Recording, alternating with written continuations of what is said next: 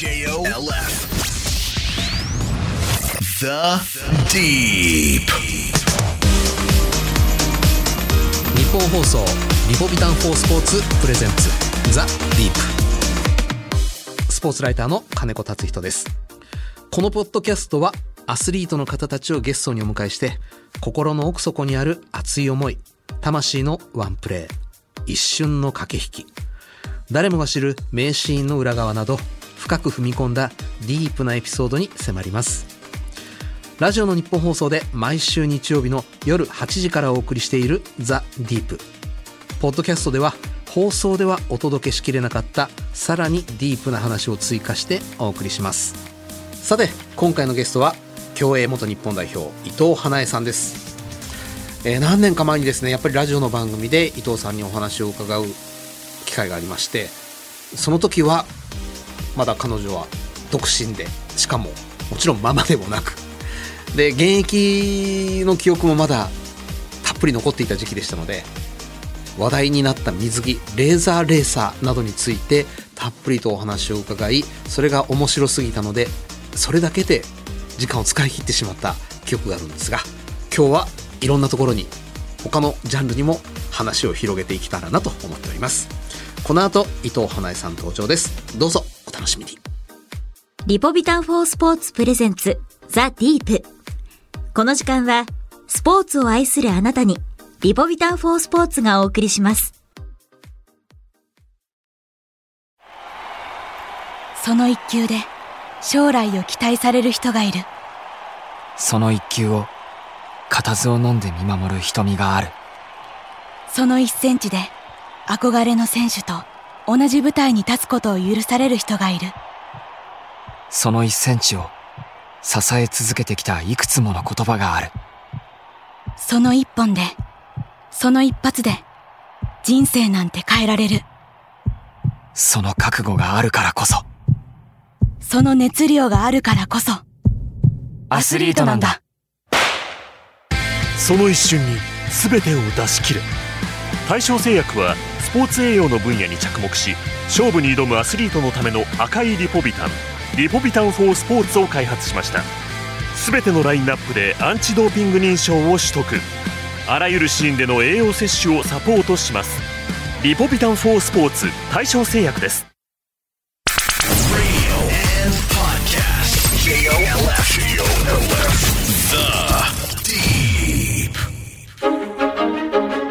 伊藤花江さんは1985年埼玉県生まれ。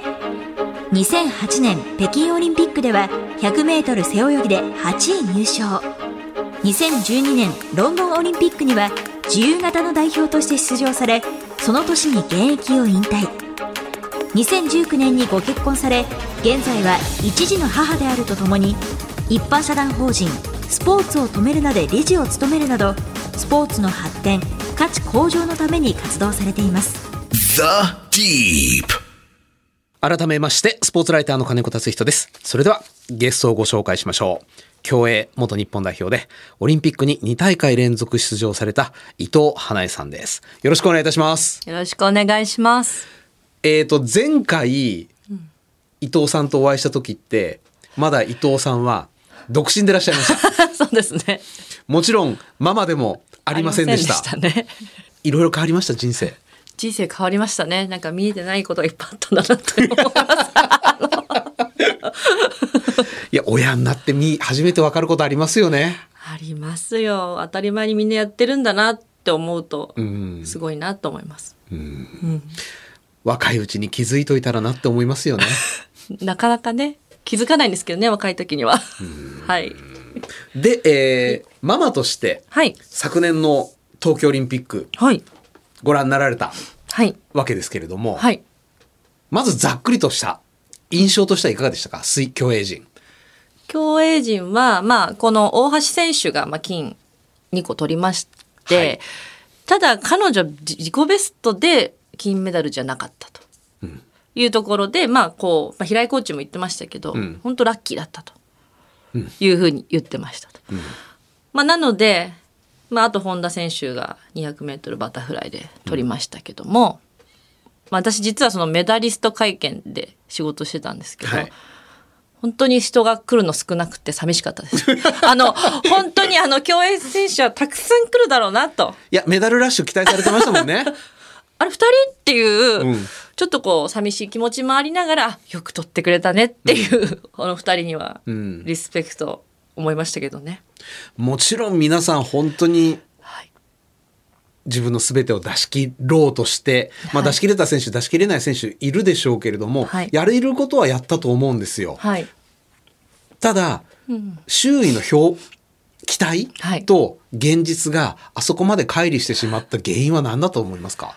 まあ一番はみんな同じ条件なんですけど、やっぱこう延期っていうところで、うん。やっぱ競泳会ってやっぱこのオリンピック期間をこうしっかり意識しながらいろんな計画立ててるところもあったりして、であと合宿がやっぱ多いっていうのは競泳会の特徴でもあったわけですよね。うん。それがやっぱなくなってやっぱコミュニケーションが取れない、あと世界の状況が全くわからない。どの選手が速いのかもわかんないっていうところで、まあ、情報不足と。えっ、とどの選手がどこでタイムを出したとかいう情報入ってくるんじゃないんですか？試合がなかったんですよねあんまり。世界でも。コロナで。あでなんでもう本当に分からなかったっていうのも一個ありますし、まあ、それ分かってるとどんなプラスが？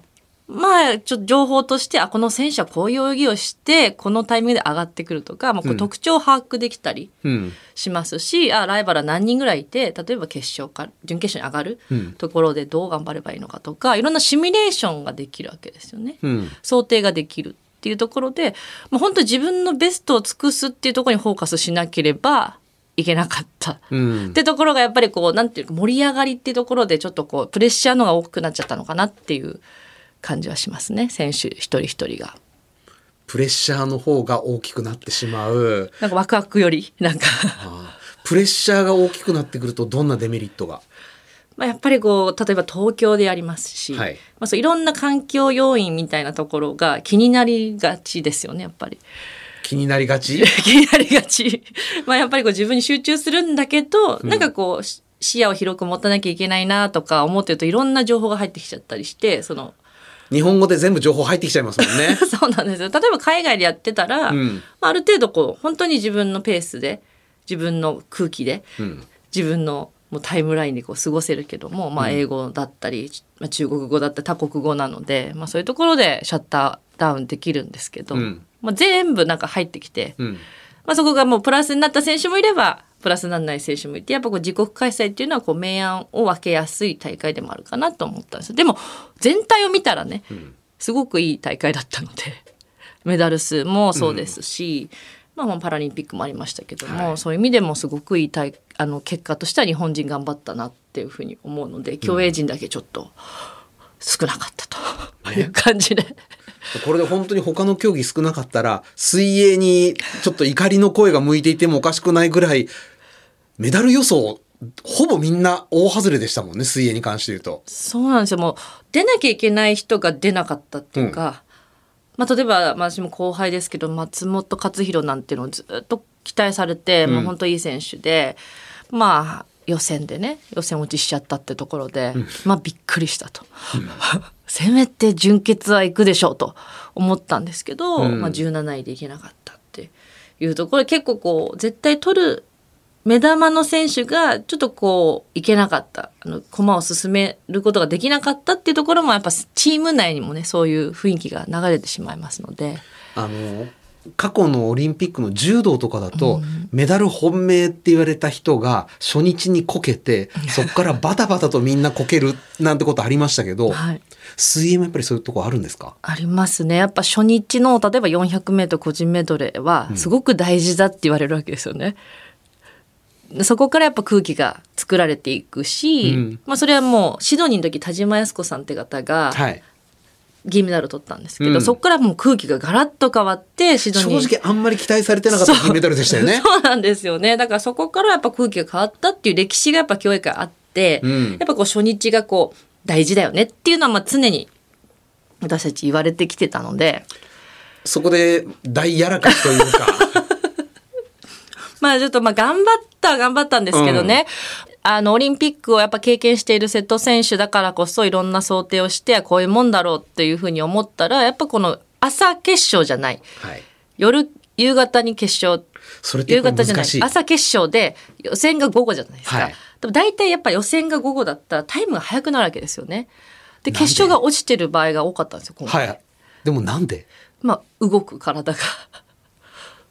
なんかやっぱこう体がすごい動いてる全然感覚が違うわけです。私なんか全然違かったんですけど朝と午後で。えそうなんですよ。だからまあそういうところのやっぱこう北京オリンピックで経験したにもかかわらず、うん。まあちょっとそこがなかなかこうコミュニケーション不足だったっていうところもやっぱり原因かなと思います。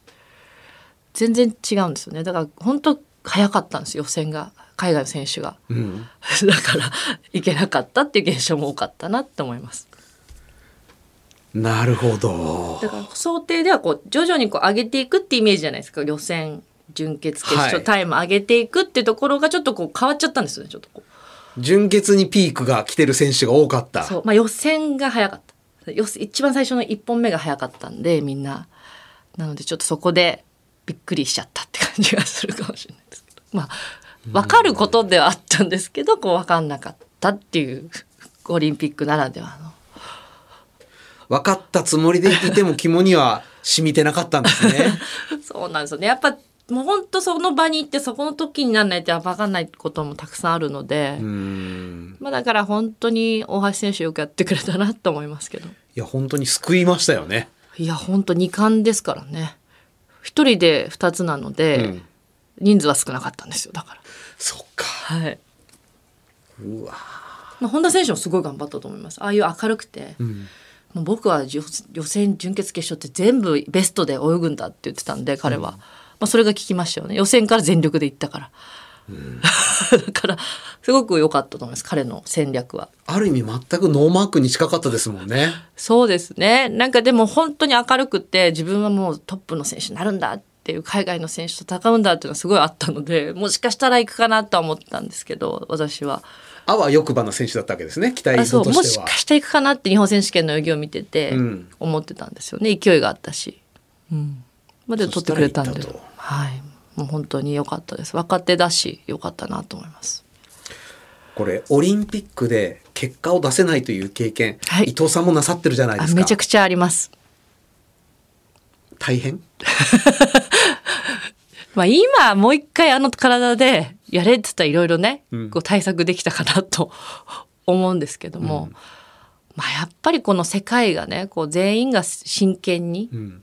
あのやってくる調整してくる大会ってなるとですねやっぱこう雰囲気は物々しいというか世界水泳とかとは違う？全然違います。全然違う。全違う全然違います何が違うのかってなんかねあの今回北京オリンピック小林陵侑選手がオリンピックには魔物がいるって言われましたけど僕が魔物でしたなんか言ってましたけど。こいいこと言ってましたよね。なんかがいるみたいな、まあ、別に魔物ではないと思うんですけどやっぱりこのオリンピックっていうこの4年に1回っていう独特、まあ、今回5年越しでしたけども、まあ、そういう独特の、まあ、周期の中でやるそのやっぱ競技も33競技今回東京大会ありましたし、まあ、そういろんな競技の選手が集まるっていうところもなんかちょっとこう世界選手権は単一1個の競技じゃないですか、はい全然違うと。違うんだ。でやっぱりこうルックってこういろんなあの装飾ですよね例えばオリンピックマークがいろんなとこにあるわけですよね、うん。ないんですよね他はオリンピック以外はもちろんそうなんですけど なんかそれに緊張したりとか、うんうんあオリンピックなんだなっていうなんか急に実感が湧いてきちゃったりとかうんうん。するんで、2回目のがいい選手が結構いますよね。一度経験しないと わからなわい。からないですけど、まあ、大橋選手も前、まあ、大橋選手初めてでしたけどもそうよかったなと思いますけどなかなか不思議な空間です。伊藤さんの場合、最初のオリンピックが終わった後、うんもう次のオリンピックって切り替えられてました？まあなんか結果があんま良くなかったので、うんまあ、あと人生で2回は行こうと思ってたんでなんて強欲な。なんかこういやめるっていうよりかうはん。続けることしか考えてなかったんですけど、うん。まあ全然あのなんかこうちょっと昇進にはなりましたけど 結果が出なくて結果が出なくてまあこんだけ一生懸命やってなんで結果出ないんだろうなっていう自分へのこう情けなさみたいなのが心を埋め尽くしてたんですけど、まあでもやるのはやるだろうなと思ってで自由形やってみようかなみたいなこう気楽な気持ちに切り替えて、まあ、4年後は絶対引退するからっていうこう逆に逆算になってきましたよねそっからは。はい2回目のオリンピックは違いましたか？ロンドンは。ロンドンは楽しかったですね。まあ、ロンドンも街並みも良かったし、まあ本当にあのなんかオリンピックを感じれたかなって感じは。北京の時は感じられなかった？うんなんかもうどこにいるかも自分が分かんなかったです。だいぶおのぼりさんになってますね。そう、のぼりさんだったんで。北京からやっぱロンドンはやっぱこうオリンピックってあいいなって思って終われたので、んよかったなと思います。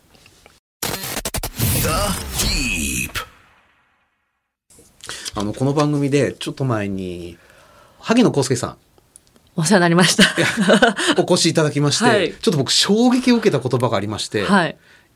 練習でできないことは試合でできるはずがないって野球とかサッカー言うじゃないですか。うん、萩野さん曰く、あそれ水泳に関して言うと嘘です。確かに。あ、確かにやっぱり。まあ、練習でできないことができますからね試合でやっぱそうなんだ。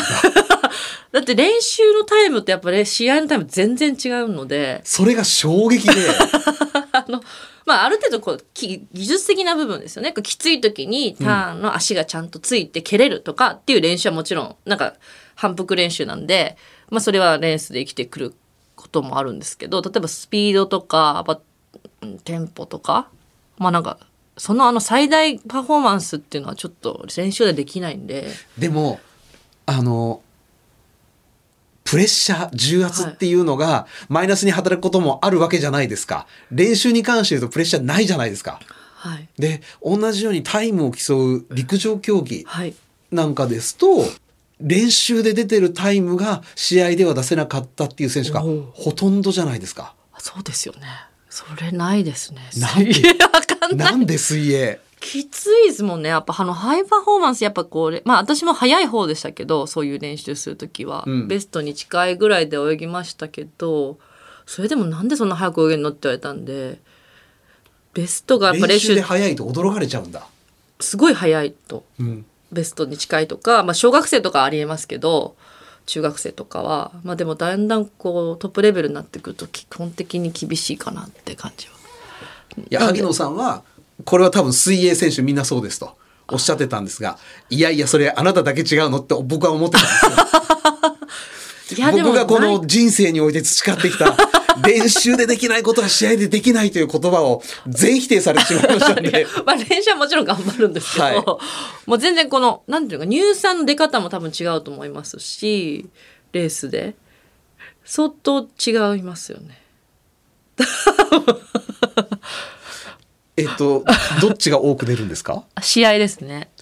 ダメなんじゃないんですか？あ乳酸出過ぎちゃうと。出過ぎた人が強いんで。出ない出ないとやっぱ出し切ってないんで。やっぱこう 出し切れるか出し切れないかっていうところですね。なぜ陸上選手には、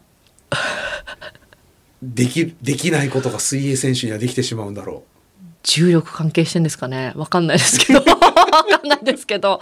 あんまりそう考えたことなかった。さすが萩野くんあんまりぜ絶対ないと思いますそれはう。やっぱり試合の方が出るんだ。絶対試合の方が早いと思いますうわ、絶対って言われちゃった。もうこれじゃあ本当に常識ですね、きっと水泳の。はい速さはやっぱり練習では試合並みのタイムは出ないですねうわ、新たな謎が生まれた。その理由を知りたい。やっぱこうしなんか水泳って出し切るっていうのがもうすごくポイントなので練習出し切っちゃうと次の日きついじゃないですか。まあ、出し切ってはいるんですけど その日のベストは尽くしてはいるんですけどやっぱ8,000 5000メートルとかやっぱ8,000メートルとか泳ぐのでレース100とか200だけなんで今僕なりに導き出した答え。陸上選手、はい100メートルだろうが1500メートルだろうが、走っても死なない。全力出し尽くしても。水泳選手、溺れたら死ぬ。溺れはしないですけど溺れはしないですけど、要は出し切って、もう本当に何もできない体になったらし命の危険があるというのを体の本能が知っていて、でも死んでもいいって思える試合になると、練習では踏み込めない領域まで踏み込めちゃうのかなってちょっと思いました。そうですね。まあやっぱりこのタイムを出さなきゃいけないっていうところで練習では出ないかな。陸上もタイム出さなきゃいけないですよ。そうですよね。でも全然違います多分。全然練習と試合じゃタイム違う。北島さんなんか全然違かったから。なんでこの人こんな速いのかなって思ってました。なんでこんなに遅いのか練練習でそうそう。この練習でこのタイムかみたいな。なんか私はそれにびっくりしましたし。なんかこれあのサッカーとか野球の選手であればコーチから言われますよ「お前そんなんで練習そんなんでできるわけないやろ」クリア。まあ、レースちょっと見てくださいって感じですね。だから水泳選手は。まあ、練習ももちろんもうすごくきついから、なんかでもなんかこう例えばこうそういう乳酸耐乳酸って言ってうん。例えば 100m3 本15分サークルとか、うん。まあ、大体普通の多くの練習で110本とかあと1分半とか2分っていうこうショートサークルでやっていくんですけど、はい。そういうこうタイムを出すっていう目的のレース練習っていうのは耐乳酸って言って、うん。こう乳酸がこう出るわけですね。うん。その乳酸が出た状態で耐える練習とかっていうのは北島さん早かったわけです。ほう。だから、あのーレースが好きなんだと思う。わかんないですけど、レースのしそう乳酸に耐える力ってすごいたお高かったんじゃないかなと思います。別に練習サボってたわけじゃないんですねじゃないじゃないです。もうすごいきつそうですよ、いつも。なるほど.話ガラッと変わります、はい。前回お会いした時全く何もやってなかったことを2022年の伊藤さんいろいろやられてましてはい。例えば、はい。一般社団法人スポーツを止めるなのあはい。理事、はい。伊藤さんをリーダーにスタートされた1252プロジェクト。はい。なんすかこれ？そうなんですよね。もうこれ1252って言われてあんまりパッとこないと思うんですけど。全く。私自身がそのそれこそ北京の時にはい。この月経期間生理の期間が当たってしまって、この中容量ピルっていうこうホルモン量が少し多い月経をずらすピルを飲んで体重がやっぱこう3キロから4キロ太ってニキビが出たりして、うん。まあ、全然こうパフォーマンスがいかなかったと。いう経験があって、うん。でかつ2016年のリオオリンピックで中国の選手がインタビューであの今生理だからあのいいレースができなかった、うん。チームに迷惑かけちゃったっていうこう発言を受けて私自身もあ月経のことって意外と何も言われてなかったかなと思って始め何も言ってない。触れられない。そう。と思ってこう2017年自分自身のコラムでちょっと発信したところ、うん。まあ、やっぱ反響があったのでやっぱこれ何か形にしなければいけないなっていうふうに思ってこの1252プロジェクトっていうのは生理×スポーツっていうところを中なんで心1252なんですか？知りたいですよね。うん。こうあの1年間やっぱ50 52週間ありますと。お12ヶ月という日本は月で言いますけども、はい。52週間のうち約ですね。12週間は生理期間に女性は当たるっていうことをやっぱ男性にも知ってほしくて。52分の12も？そうなんですよねそれはまあ月経期間なのでその前の例えば月経まあ症候群とか、うん PMS って言われますけどイライラしたりお腹が張ったり食欲が増えたり、まあ、体重が増えたりっていうところの症状のことを PMS っていうんですけどもそれを含めるともうもっとあるかなっていう感じはしますけどね。まあ、なのでそう1252っていうタイトル男性にもちょっとリちょっとイメージしてもらいたくてうんつけました。何をやるんですかこのプロジェクトで？まあ一番はやっぱこう女性って意外とこの月経のプロフェッショナルだと思いがちなんですが意外と女性も自分の月経についてあんまり知らないとか例えばアスリートであれば例えば私たち学生向けにやってるんですね基本的はい。10代。まあ1年間ってすごく大事じゃないですか10代の時。例えば部活動入ってる方だったら1年に1回ここで結果出したいとか結果出さないと次レギュラーがないとか、ん。まあすごく1年が大事なので、まあ、その1年間がやっぱちゃんとこうコントロールして月経に対して知識を深めるっていうことを一番メインにやってます。若い人たちが自分自身の月経をなんか知る周期を知ったりとか、うん。今自分がどういう状態なのかっていうのを知るっていうのをまず第一に考えてやってます。知る。知識を深めるっていうところですかね。女性でも本当にプロじゃない方がいらっしゃるんですね。いっぱいいますいっぱいいるんだ。まあ私も分かんなかったんで当時。まあ、なのであ意外って今やっぱりこう月経っていうとなんか生理って言われるだけあって、うん。生理現象だと思うじゃないですか、はい。1ヶ月に1回自然に来て、はい。まあ、生きてたらあるよねみたいな感じなんですけども、まあそういうことからやっぱりこうなかなか知る機会がなかったり、うん。まあ当たり前に来すぎて女性自身も。でなんとなく男からすると 触れていいものかいけないものか微妙な感じをはい。僕なんか持ってしまうんですが、はい。それもやっぱりいけないんでしょうか？まあ、し知れば意外とこうフラットな視点でうん。ロジカルに理解することで、やっぱりこう大事なものだよねって例えば指導者男性であったら、うん。やっぱこの月経コンディションっていうところでやっぱ選手一人一人のパフォーマンス変わるよねっていうところがうん。理解できてくると思うので、コミュニケーションも変わるかなっていうふうには思ってますね。なかなかこういっぱいいろんな先生方とお話ししますけどやっぱ一番はどうやって聞いたらいいのとかうん。言っていいのみたいな。セクハラになんないのっていうのがやっぱ一番の声なので、まあ、そこをやっぱ私私たち1252がちょっとコミュニケーションを助けていくような存在になれたらなとは思ってるんですよね。2022年のうん。伊藤さんの持ってらっしゃる知見、うん。知識うん、が2008年北京に出場される伊藤さんに会ったら何を変えてましたか？先生にめちゃくちゃ相談してたと思います。あの私は月経中がすごく辛いですと。うん月経後のこのぐらいの時に、まあ、自分もコンディション分かってはいましたけど、もうベテランになってくると、まあ、ここが一番調子がいいんですと。うんなので一緒になんかこうピーク合わせることを一緒にやってくれませんか？って聞いてたかもしれませんね。コーチに。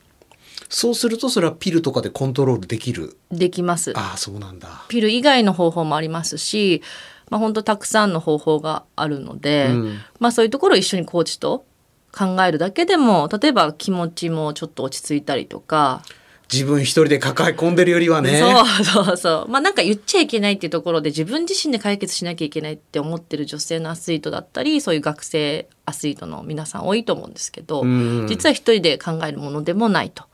ちゃんと大人たちがしっかりこう一緒に考えてあげられる、られる。そして自分自身の例えばパフォーマンスをもっと向上できる可能性があるってことを伝えたいなと私は思ってますけどね。うん伊藤さんにこう衝撃を与えた中国の選手のインタビューにしてもはい。でも冷静に考えてみると生理って悪いことでもそうなんですよ。病気でも何でもないのになぜ謝らなければいけないっていう そうなんですよ。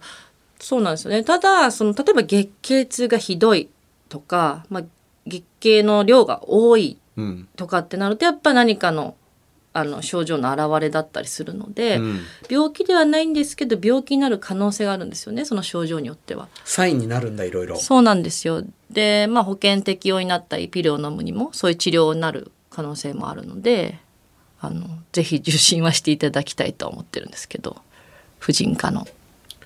若い子たちの反応はいかがですか？えこんなにオープンに話していいの？って感じですね。今でも？今でもです。やっぱトップアスリートは、まあ、結構サポートが効いてきてるんですよね。うんもうやっぱりこう時代も変化してきてピルで飲んでる方も、まあ、半分いかないぐらいうん飲んでますし東京大会では。まあただ10代ってなると本当学校で中学生の時に保険の教科書で月経について学ぶ程度。昭和と何も変わってないじゃないですか。っていうところで、やっぱそこで自分自身の体で起こってるって認識がないって言ってました。保険の授業では、まあ私たちも多分そうだと思うんですけど、うん。いろんな情報を読むときに全然自分とちょっとかけ離れた情報として取り入れることが多いのと一緒だと思うんですけど、教科書を見て勉強としては覚えてるけど、じゃあ自分の体がそうなってるって認識はあんまなかったっていう声も聞きますし、うん。でなんかこう人の話を聞いて私だけじゃないんだっていう声も聞きますね。であんまり症状って話さないですよね、女性同士でも。今日生理なんだよねって話はするんですけどすごいお腹が痛くて量が多くてとかナプキンの量がとかな多いんだよねとかなんかそういう話全然しないのでしないんだしないですねだから分かんないんですよね自分がどれぐらいなのか。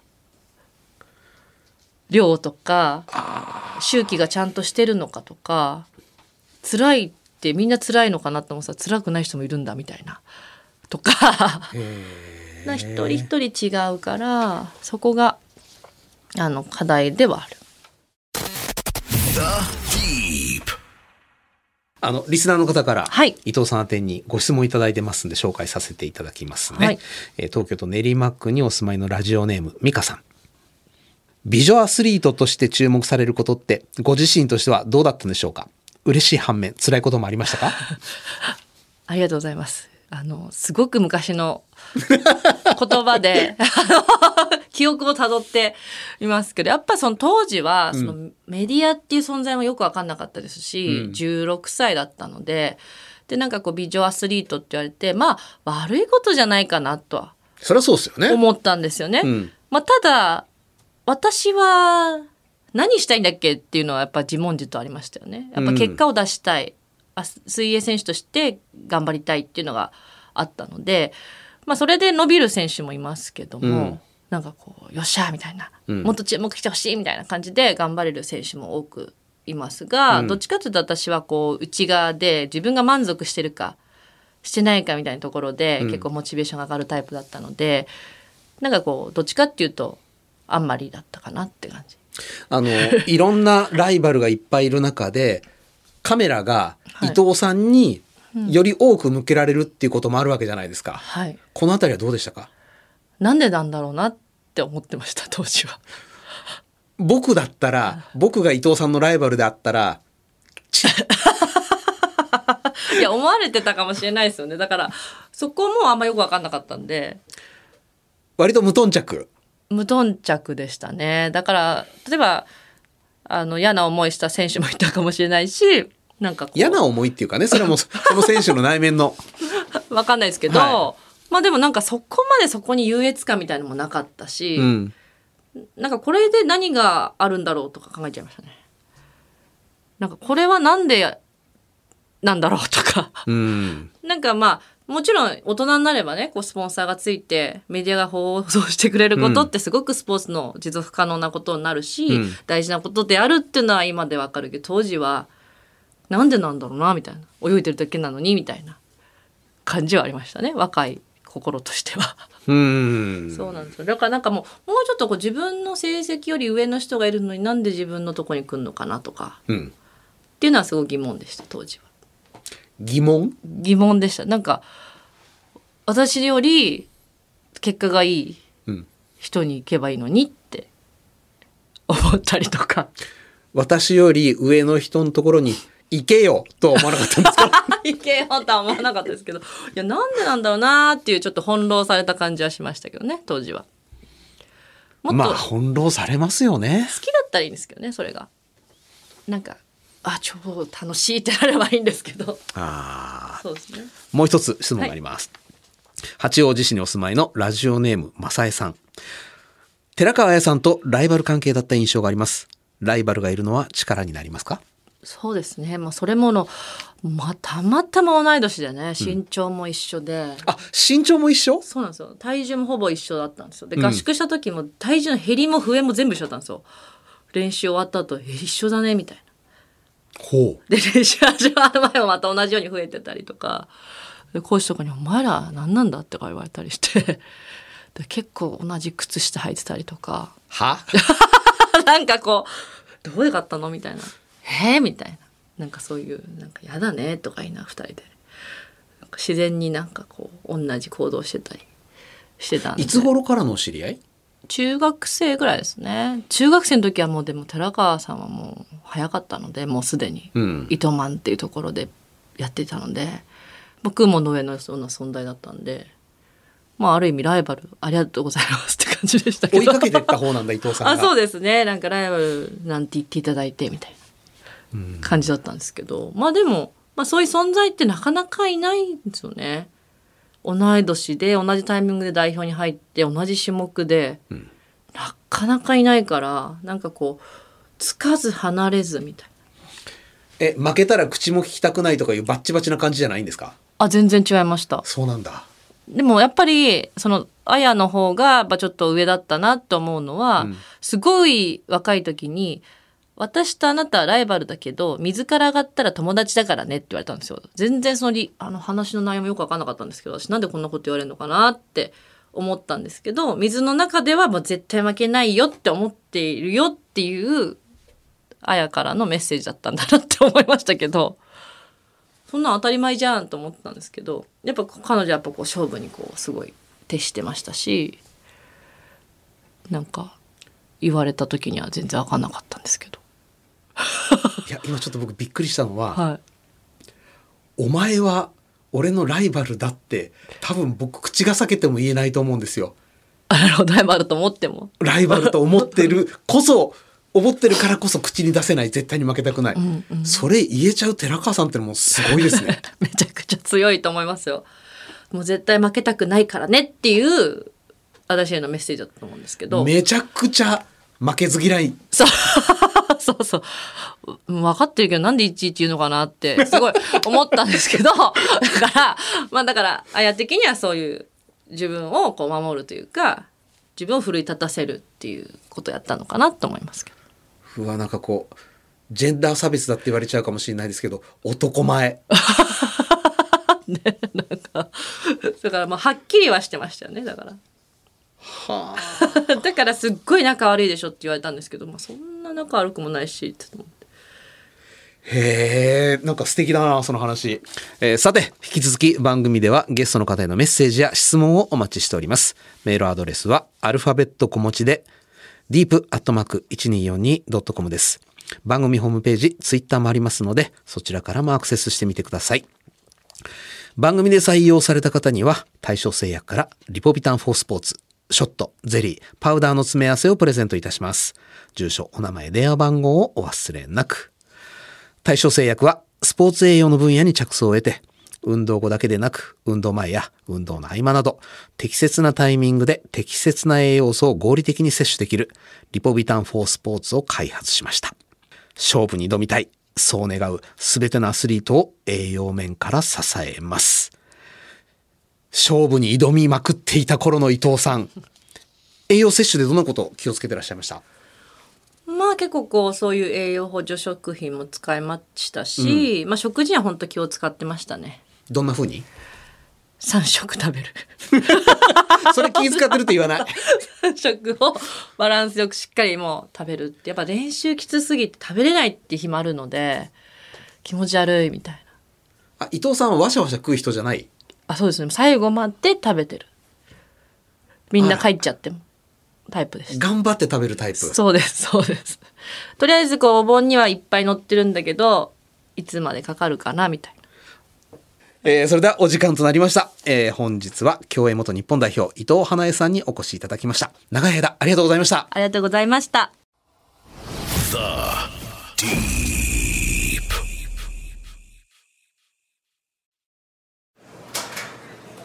先輩今日の練習きつそうっすね試合前だしな。今度の試合勝てますかね？勝てるかじゃない。勝つんだよ。気合十分っすね。当たり前だろ。今飲んだ赤い缶のドリンク何ですか？スポーツ用のリポビタンショット4スポーツってやつ。よく飲んでますよねそれ。いいんだよこれ。本当ですか？一本飲む？いただきます。栄養もいろいろ入ってるんだよ。栄養がないと全力で戦えないっすもんね。よし。来週絶対勝つぞ。なんか気合入ってきました。全力でスポーツに取り組むあなたに。カフェインベータアラニンビタミン B1B2B6 を配合した赤い缶のスポーツ用リポビタン。大正製薬のリポビタンショット4スポーツ。清涼飲料水です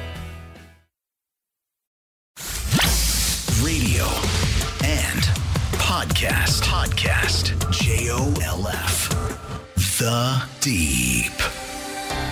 ザ・ディープそろそろお別れのお時間となりましたまあ久しぶりにお会いした伊藤さんなんですけれどもいろんなところに仕事活躍の場を広げられたせいなのかですねものすごくこう印象がこうたおやかになったっていうのかななんかこう人間がスケールアップしたちょっとなんか失礼な言い方ですけど大きくなったなというのが率直な印象でした。